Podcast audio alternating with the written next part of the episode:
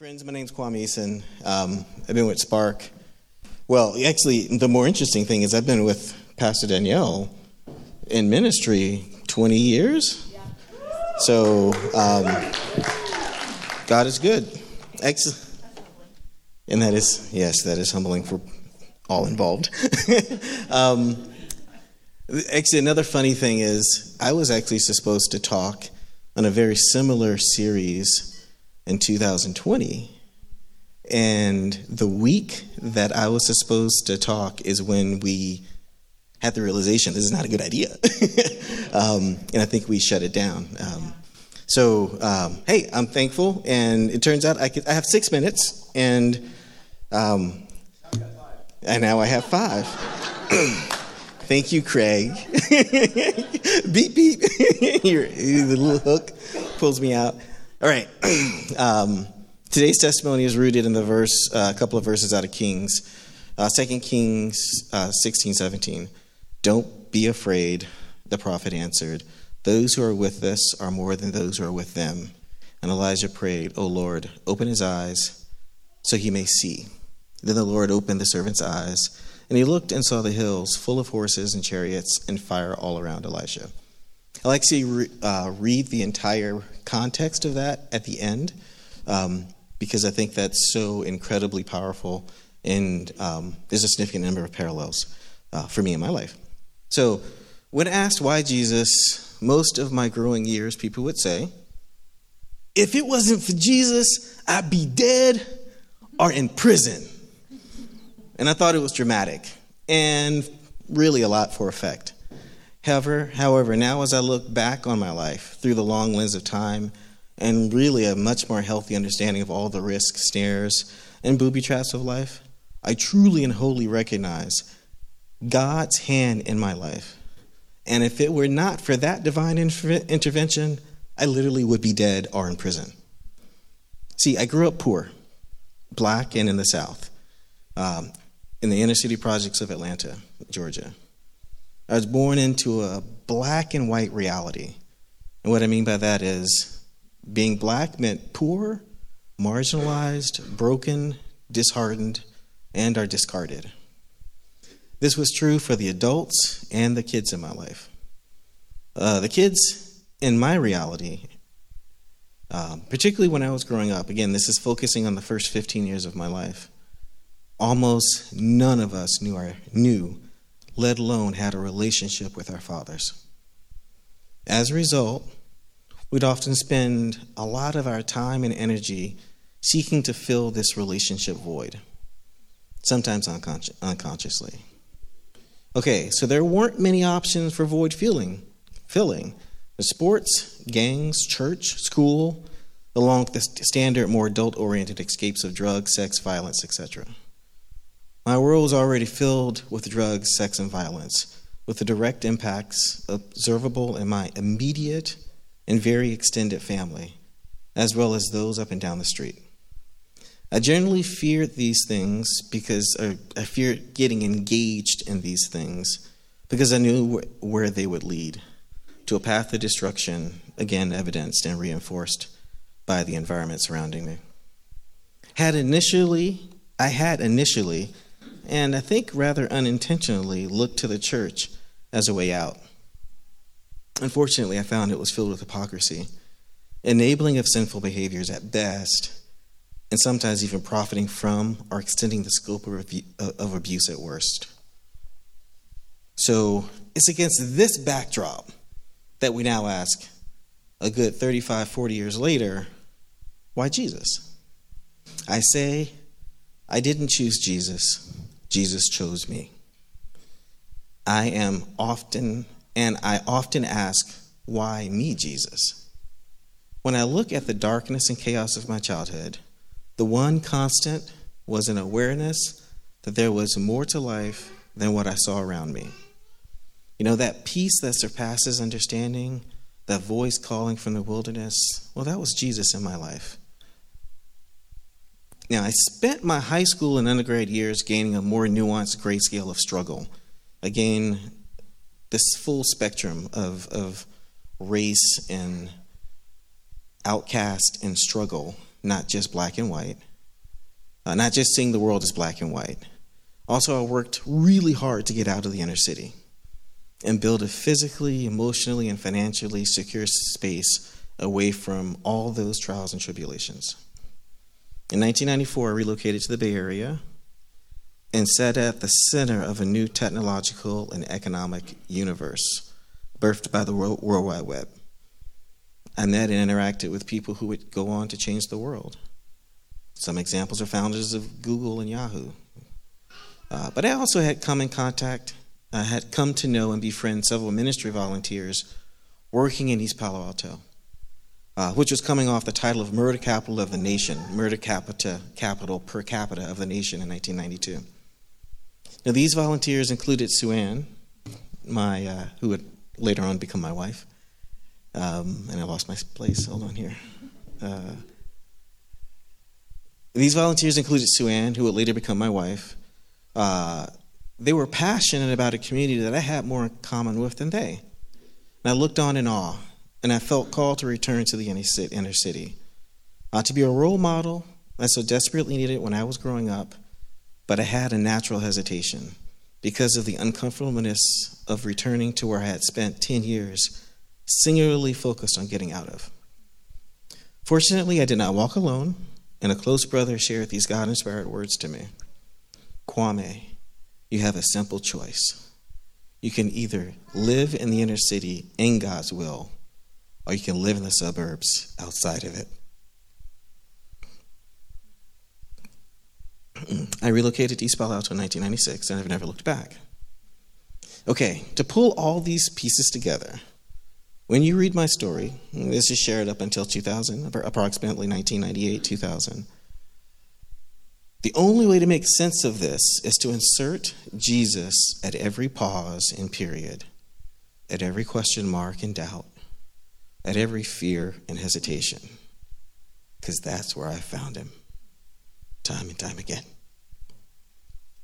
Okay. Now I'm going to read the full context of, uh, sorry.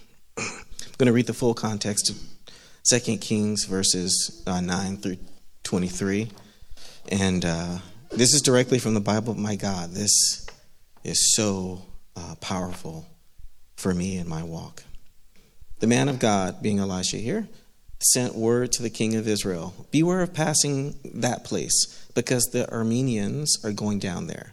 So the king of Israel checked on the place indicated by the man of God Time and time again, Elisha warned the king so that he was on his guard in such places. This enraged the king of Aram. He summoned his authors and demanded of the officers and demanded of them, Will you not tell me which of us is on the side of the king of Israel? None of us, my lord the king, said one of his officers, but Elisha, the prophet, who is in Israel, tells the king of every word, of the very words you speak in your bedroom. Go find out where he is, the king ordered, so I can send men and capture him. The report came back. He is in Dothan. Then he sent horses and chariots and a strong force there. They went by night and surrounded the city, and the servant of the man when the servant of the man of God got up and went out early the next morning, an army of horses and chariots had surrounded the city. Oh, my Lord, what shall we do? The servant asked. Don't be afraid, the prophet answered. Those who are with us are more than those who are with them. And Elijah prayed, Lord, open his eyes that he may see. Then the Lord opened the servant's eyes, and he looked and saw the hills full of horses and chariots of fire all around Elisha. As the enemy came down toward him, Elijah prayed to the Lord, Strike these people with blindness. So he struck them with blindness. And Elijah had asked, as Elijah had asked. Elijah told them, This is not the road, and this is not the city. Follow me, and I will lead you to the man you're looking for. And he led them to Samaria. After they entered the city, Elijah said, Open the eyes of these men so they can see. And the Lord opened their eyes, and they looked. And there they were, inside Samaria. And the king of Israel saw them. He asked Elijah, Shall I kill them, my father? Shall I kill them? Do not kill them, he answered. Would you kill men you have captured with your own sword and bow? Set food and water before them, so that they may enter, that they may eat and drink, and then go back to their master. So he prepared a great feast for them, and after they had finished eating and drinking, he sent them away, and they returned to their master. So the bands so the bands from Aram stopped raiding Israel's territory. This is an example of how God finds ways that are truly non conventional in solving our everyday problems. And I've lived this for the last 50 years. Thank you, friends.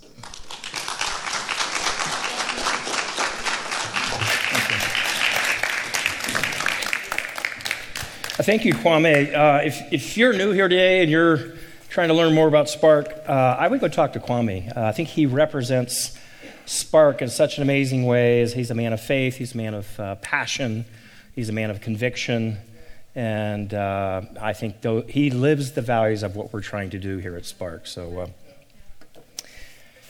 uh, my name is Tom Arrington. I'm one of the pastors here at Spark. Um, we're a few weeks into a series called Fruit of the Spirit.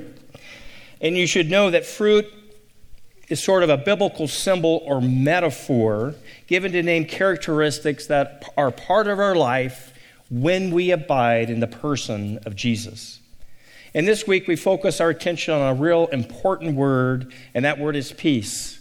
And really on the question in a world that is full of so much trouble and division and fear and heaviness, what does it mean to be a person of peace? A person of a person who knows peace in their spirit, a person who embodies peace as they interact with family and friends and on social media and in the world around them.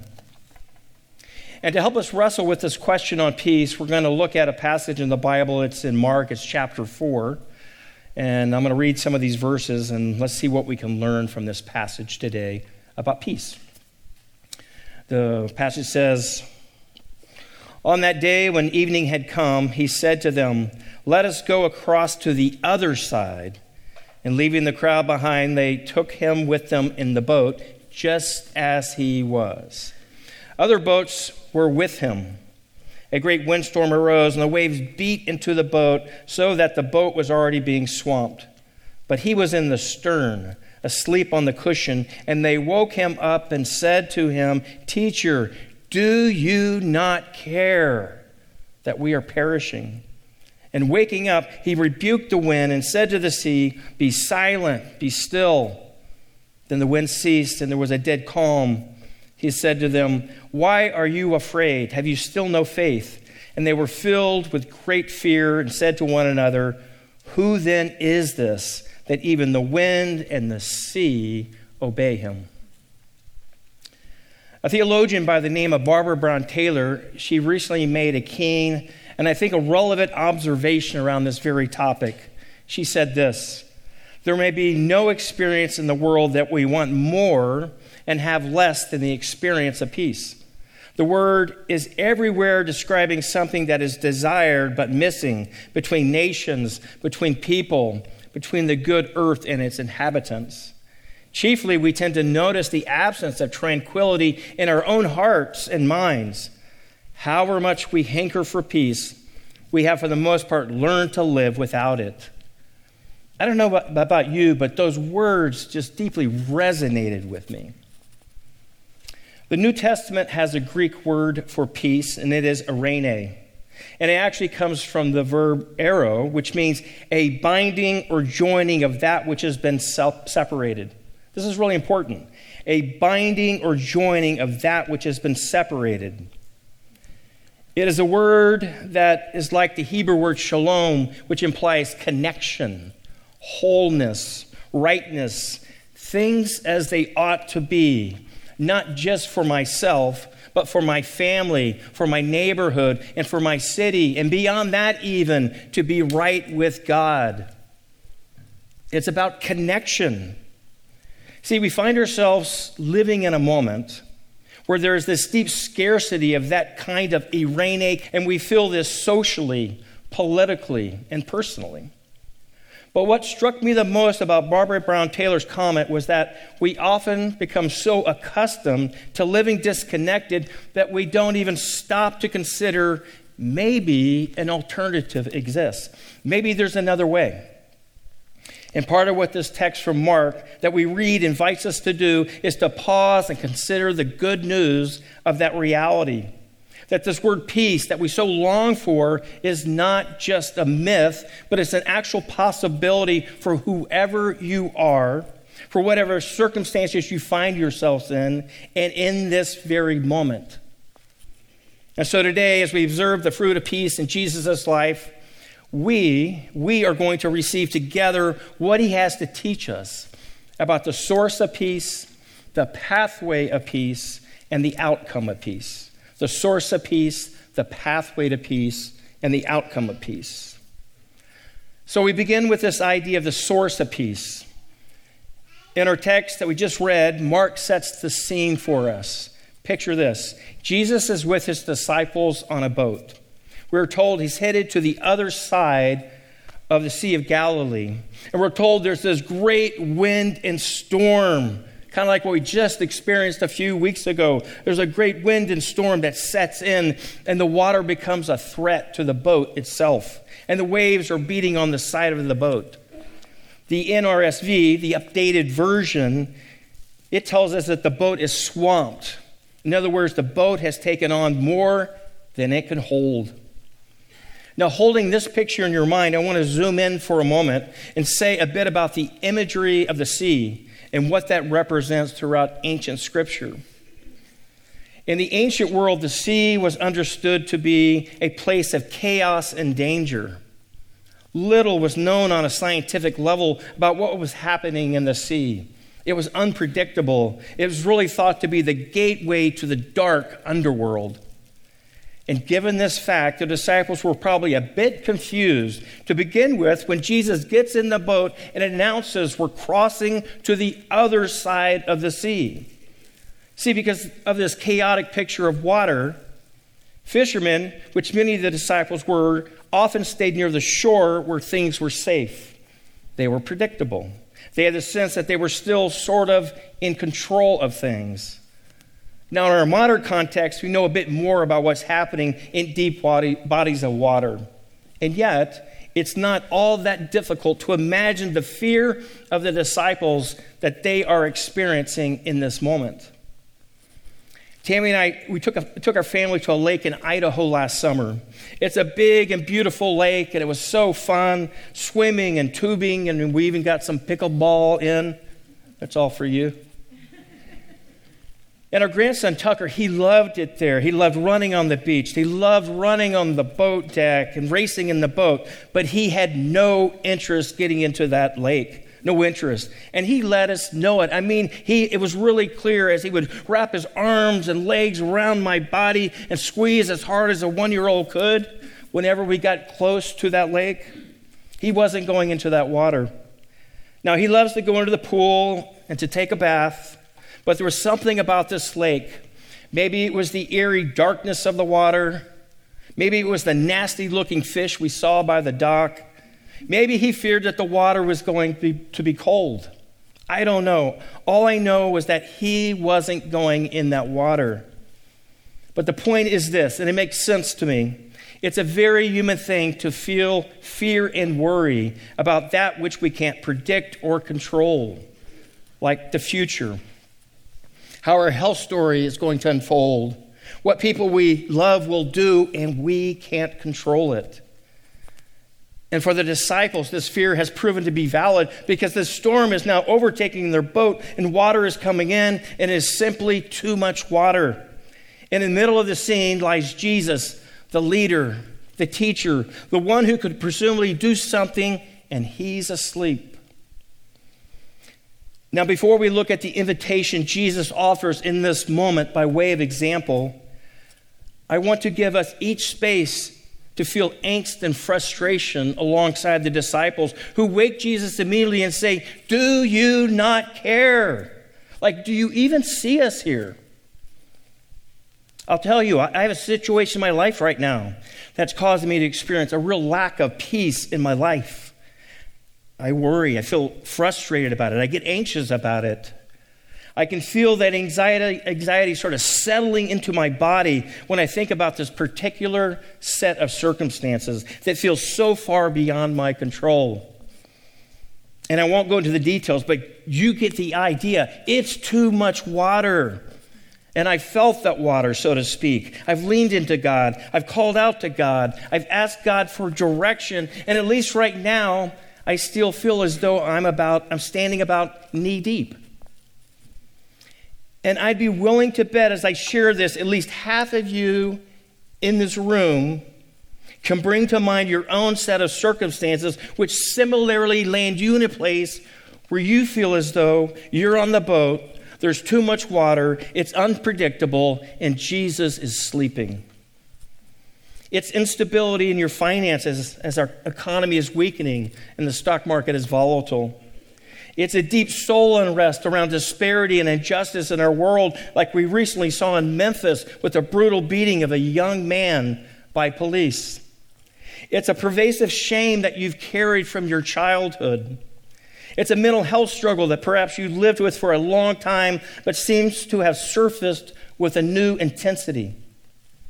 It's a health diagnosis that has you facing the most difficult of all human realities, and you know that you are not in control.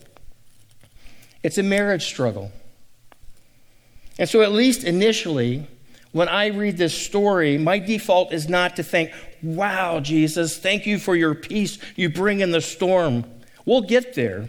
But my first thought is this Jesus, wake up.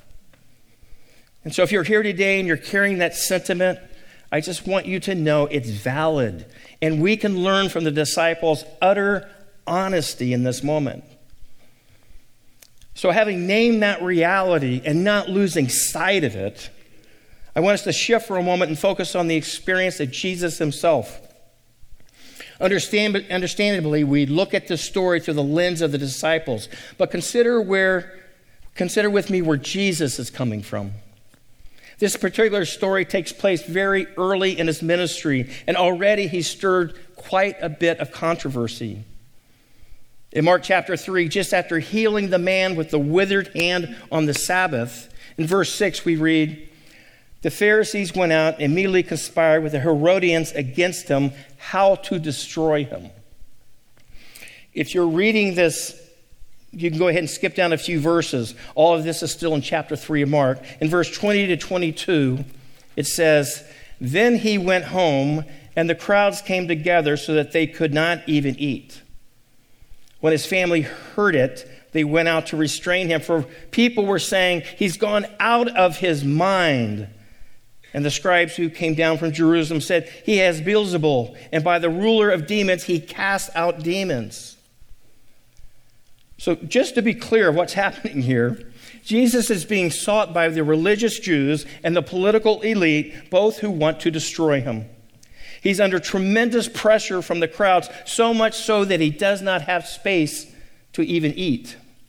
His own family, his own family thinks he has lost it, and they're trying to rein him in. And now the scribes, another sector of the religious elite, are saying he must be the ruler of demons.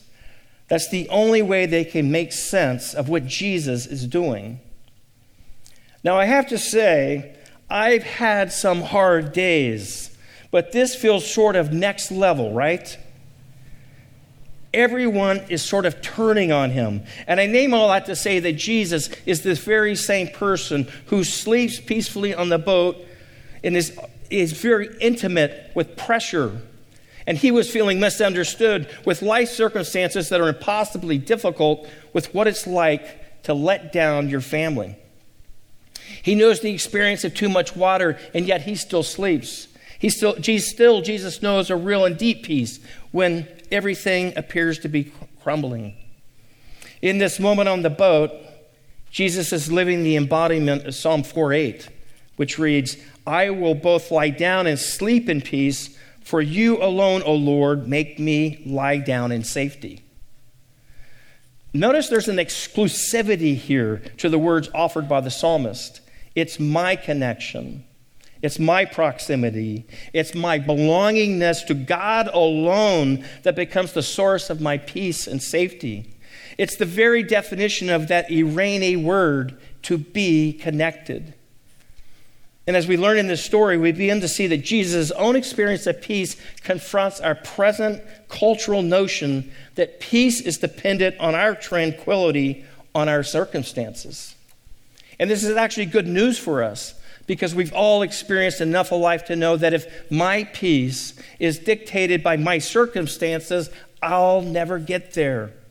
Such peace is a myth. Instead, the biblical notion of peace invites us toward this ever deepening intimacy, this connection with Christ, precisely as we find ourselves today, right here in this moment. Mark includes a great little phrase at the beginning of the story to describe Jesus.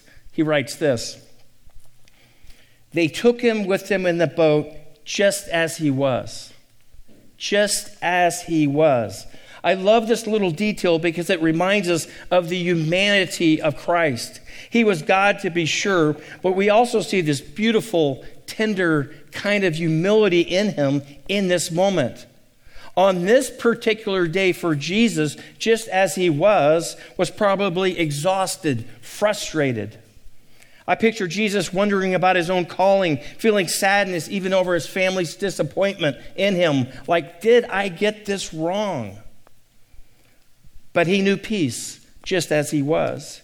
And we find in that a really timely invitation not to pretend I'm somehow doing better than I am and call that peace, not to try and control everything and kind of white knuckle my way to peace, not to somehow distract my weight out of discomfort with mindless hours on social media or whatever it might be. Rather, the invitation is this to name with courageous honesty this is where I am today, and I belong to God.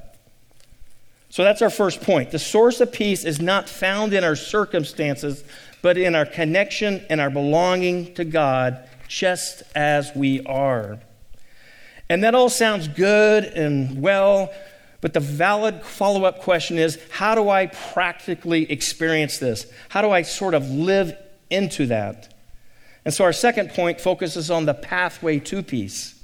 And we see this exemplified in Jesus' life, and in this story in particular.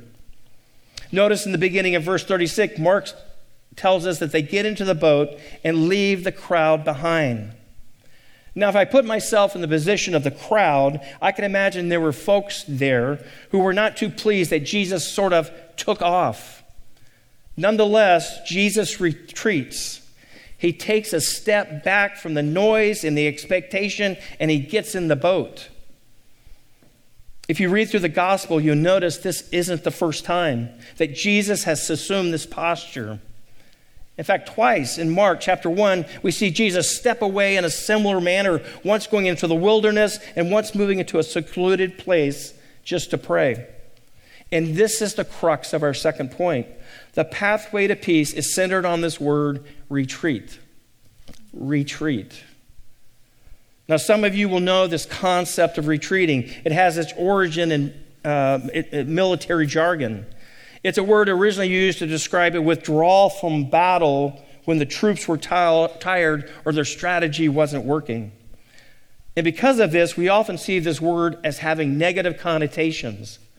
But more often than not, strategic retreat is actually a positive maneuver. It allows troops to rest and to get a sort of panoramic view of the situation. It's an essential part of the fight. In the year 1520, a Spanish man named Ignatius of Loyola, who had a military background, took this concept of strategic retreat and he actually applied it to the spiritual life, to a life of faith. St. Ignatius looked at the life of Christ and rightfully saw a rhythm to his ways. It involved taking a step back for the purpose of reflection, prayer, rest, connection, leaving the crowd and climbing into the boat. So, St. Ignatius, he developed a formal retreat of sorts. And during those retreats, people were invited, invited to come away from their day to day life and examine where they were sensing both God's presence and God's absence. And after going through this exercise for many days, they would reaffirm their connection and belonging to God in all of life, so that upon returning to their normal reality, they were keenly aware of their nor- they were keenly aware of that belonging, especially in those moments that would have formerly compromised their peace. It's funny, this word retreat, it seems to imply giving up in my mind. It's sort of synonymous with surrender or waving the white flag. But ironically, in the economy of God's kingdom, it's the pathway forward. It's how we move towards strength. See, the part of the story that rightfully gets a great deal of attention in the story of Jesus is the moment that Jesus stands up and calms the storm. Mark writes this He says, And waking up, he rebuked the wind and said to the sea, Be silent, be still. Then the wind ceased, and there was a dead calm. See, what part of retreat allows us to do is to not only identify with the truth that we belong to God, but to identify the power and the nature of who that God is. Remember that the sea in that day was the ultimate symbol of chaos and evil and death. And so when Jesus calms the, calms the sea, there's this foreshadowing of sorts at work here. The disciples get a sense of Jesus' power that will ultimately be fully and entirely displayed when Jesus absolutely conquers chaos and darkness and death on the cross. Now, stick with me. This is really important. This isn't a boat story, it's a resurrection story. And it communicates to us that when we step back from the demands of life, when we pause, when we retreat, we do not retreat in weakness, but into the ultimate resurrection, storm calming strength. And I make a practice, and as I make a practice of retreating into this God, I learn to live more consistently with an awareness of God's presence in all of my life and in all of my storms. About 20 years ago, I lost my job. I was laid off and it shook me. It really did. One, because I was surprised. I had no idea that it was coming. And two, how were we going to pay our bills? How were we going to pay our mortgage? We live in California. And I panicked and immediately called a realtor to get the ball rolling on selling our home and moving. I was also signed up to begin seminary and thought maybe this is a sign from God that seminary was not my calling. But luckily for me, I have a smart and cool wife who always helps me make the big decisions. And I have to say, Tammy is proof that patriarchy does not work because she is clearly the better decision maker. So I took a breath, started looking for a new job, and began seminary. And as it turned out, my first class in seminary was on prayer, which is a pretty good thing when you are worried and anxious, right? And my homework assignment was to pray or to meditate on Scripture or just to sit for one hour every day just listening. And over time, just pausing throughout my day to pray or read Scripture or listen became a source of retreat for me.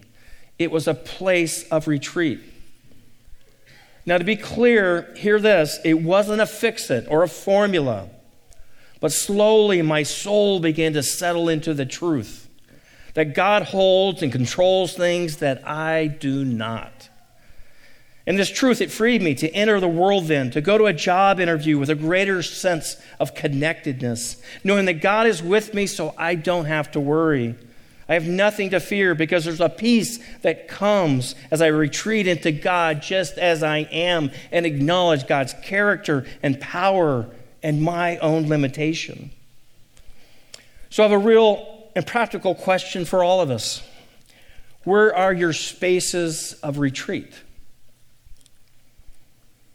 Where are you taking a step back from the crowd? In the noise to experience a peace that we cannot manufacture, but only God can and does give. It could be as simple as going home tonight and going to bed early, allowing physical rest to reorient your perspective in needed ways. It might mean finding God in a sunset or walking the dish on the Stanford campus. It might mean surrounding yourself with friends who know you and truly love you just as you are. It might mean starting and ending your days this week with reflections on a piece of scripture that talks about the connection we have to God, like Psalm 23 or Psalm 103 or Ephesians 3. And this leads us to our third and final point, which is the outcome of peace. The outcome of peace. If we were to focus exclusively on the source of peace and the pathway to peace, our definition of this word would be incomplete. See, the biblical understanding of peace never ends with an individual sort of internal feeling. It's not just so we can sit around in a circle and sing kumbaya. That's never the goal. Rather, the fruit of my own sense of peace is that I navigate the world in a way that brings forth peace.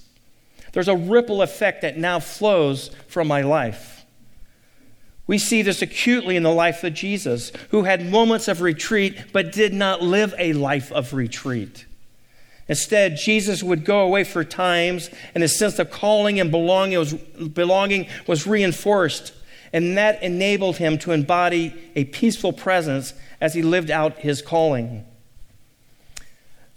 The pastor Ruth Haley Barton captures this dynamic so well. She writes The purpose of a retreat is always twofold to become more deeply grounded in God as the ultimate orienting reality of our lives, and to return to the life God has given us with renewed strength, vitality, and clarity about how we are called to be in God for the world.